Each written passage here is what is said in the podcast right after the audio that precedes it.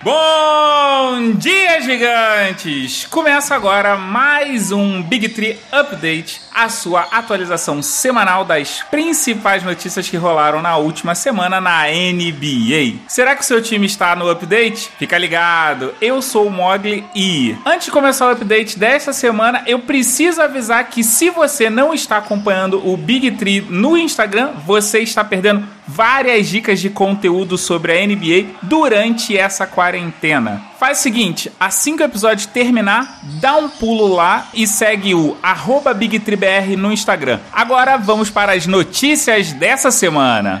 Mesmo com a crise mundial do coronavírus, saíram os indicados para o Hall da Fama de 2020. No último sábado, dia 4 de abril, o Naismith Memorial divulgou a lista dos nove escolhidos para a classe de 2020. São eles os ídolos Tim Duncan, Kevin Garnett, o recém-falecido Kobe Bryant, a ex-jogadora e lenda da WNBA Tamika Cat Things, os treinadores Rudy Tomjanovic, Ed Sutton, Barbara Stevens e Kim Mulkey, além do falecido executivo da FIBA, Patrick Baumann. A cerimônia de homenagem dos selecionados para a classe de 2020 até segunda ordem está agendada para o dia 29 de agosto em Springfield, Massachusetts. Vanessa Bryant e Magic Johnson vibraram com a entrada do Kobe Bryant para o Hall da Fama. Apesar de Kobe ter ganho todos os prêmios ligados ao basquete e um Oscar, Vanessa disse que entrar para o Hall da Fama é o auge da carreira na NBA. Segundo ela,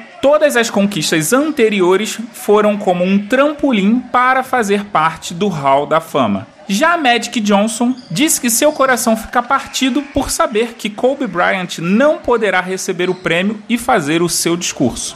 O ex-técnico do Houston Rockets, Tom Janovich, um dos três únicos técnicos do esporte a conquistar títulos na Liga Profissional Norte-Americana e nas Olimpíadas, disse que a conquista traz uma sensação surreal, parecida com a que sentiu quando conquistou os títulos da NBA.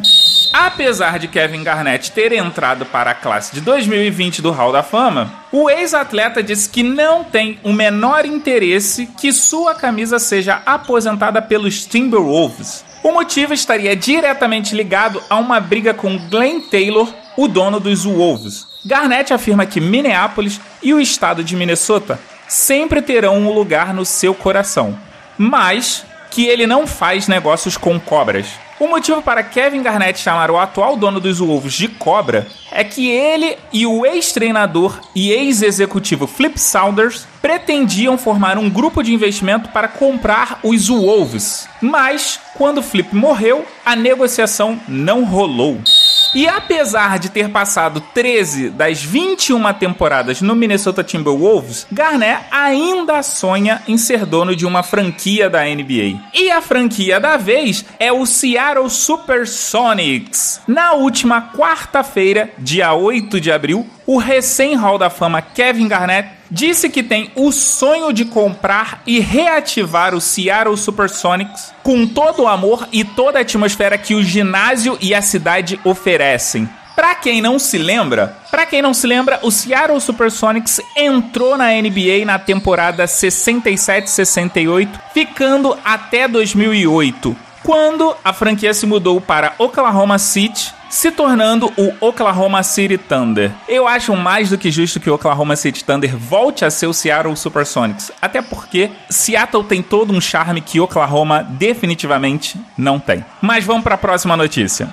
NBA propõe redução de metade dos salários aos jogadores. Nós, aqui do Update, já falamos que o acordo coletivo entre jogadores e a NBA possui um item chamado cláusula de força maior que determina o corte de aproximadamente 1% para cada partida cancelada. Tendo em vista que a atual temporada não tem previsão de retorno, a liga fez uma proposta aos jogadores de redução de 50% dos seus salários. A medida entraria em vigor no próximo dia 15. O sindicato dos jogadores fez uma contraproposta que reduziria apenas 25% dos salários e só entraria em vigor no próximo mês, ou seja, em maio. E apesar da quarentena, os executivos da NBA estudam a possibilidade de termos pela primeira vez todos os jogos da pós-temporada sendo realizada em uma única cidade. Apesar da NBA já estudar a possibilidade de usar testes rápidos para o Covid-19, a escolha de uma sede única seria, no momento, a melhor opção para dar sequência à temporada, mantendo jogadores, comissão técnica, árbitros e staffs das franquias em quarentena. As cidades que estão na briga para sediar são Atlantic City e Las Vegas. Vegas larga na frente por ter uma boa relação com a liga e sediar o torneio mais importante das ligas de verão.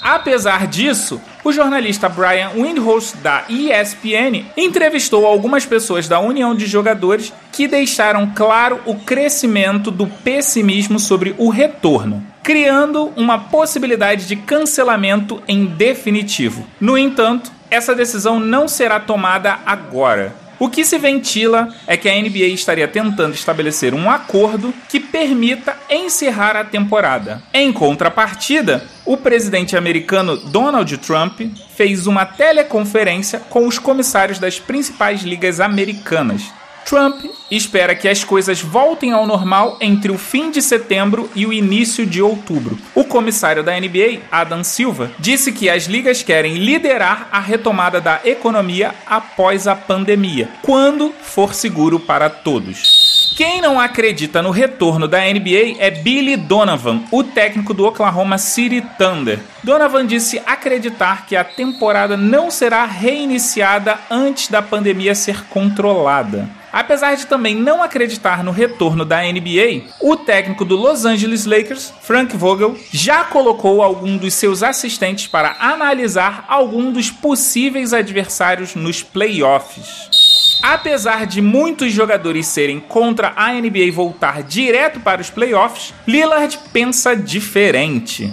O jogador de Portland é contra o adiamento do início da próxima temporada, uma vez que isso atrapalha as férias. Ele não acredita que uma mudança dessas possa ser apoiada pelos jogadores e por isso sugere que talvez seja uma boa a NBA pular diretamente para os playoffs no formato da NCAA, colocando todos os times em playoffs com eliminação em apenas um jogo, até as finais de conferência. E você, gigante, concorda com Lillard? Quem está aproveitando a pausa forçada é Michael Porter Jr. O jogador do Denver Nuggets revelou que estava atuando com uma lesão mal recuperada no tornozelo direito e que esse tempo livre está servindo para retomar o tratamento, evitando possíveis complicações no futuro. Quem tem tempo, mas não está conseguindo treinar é Giannis Antetokounmpo. O camisa 34 do Milwaukee Bucks, diferente de outros jogadores da NBA, não possui uma quadra de basquete na sua casa, dificultando assim o seu treinamento. Apesar do atleta ter recebido da franquia alguns equipamentos e orientação para manter a dieta. Mas você se engana se você acha que o grego tá sozinho nessa. Chris Middleton, também do Milwaukee Bucks, se encontra na mesma situação. Middleton disse que desde o fechamento do centro de treinamento, ele não tem acesso a nenhuma cesta, a não ser que ele vá na casa de alguns vizinhos praticar alguns arremessos.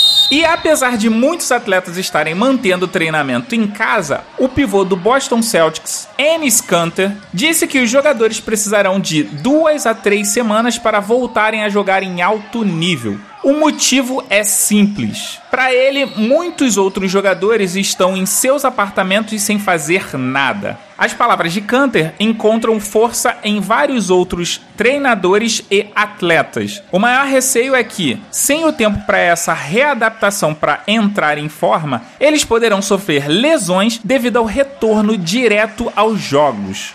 Fato é que LeBron James diz estar fisicamente e mentalmente preparado para o retorno. O jogador do Los Angeles Lakers tem aproveitado o tempo com a família e tem treinado diariamente além de manter contato com os jogadores do elenco e da equipe técnica. Lembrando que LeBron montou um mini centro de treinamento no set de filmagem das gravações do Space Jam 2, só para não poder parar de treinar. E para terminar, campeonato de horse entre jogadores da NBA. Na tentativa de manter a visibilidade da liga e seus atletas, a NBA fechou um acordo com a ESPN para a transmissão de uma competição de horse entre alguns dos seus grandes astros. Horse, se você não sabe, é um desafio de arremesso onde o jogador da vez cria um arremesso do jeito que ele quiser e que todos os outros competidores precisam repetir. Os jogadores que não acertarem recebem uma letra da palavra horse, que significa cavalo em inglês. O jogador que acumular as cinco letras é eliminado. E agora eu te pergunto, gostou? Não esquece de recomendar o Big Tree para todo mundo que curte NBA e quer ficar bem informado. Além de curtir, compartilhar e seguir o arroba BigTreeBR, B-I-G, o número 3, B e o R, tanto no Twitter quanto Instagram ou Facebook. Lembrando que no Facebook nós temos um grupo para os ouvintes. No nosso site você encontra todas as informações referentes a todos os episódios. Acessem lá em bigtree.com.br. Você pode nos ouvir em qualquer agregador de podcast da sua preferência, além de Deezer, iTunes, Google Podcast e Spotify. Não deixe de nos dar aquela força em padrim.com.br barra bigtree e eu vou nessa, deixando aqui o meu beijo. Até semana que vem. Tchau e fui! Léo Mogli Edições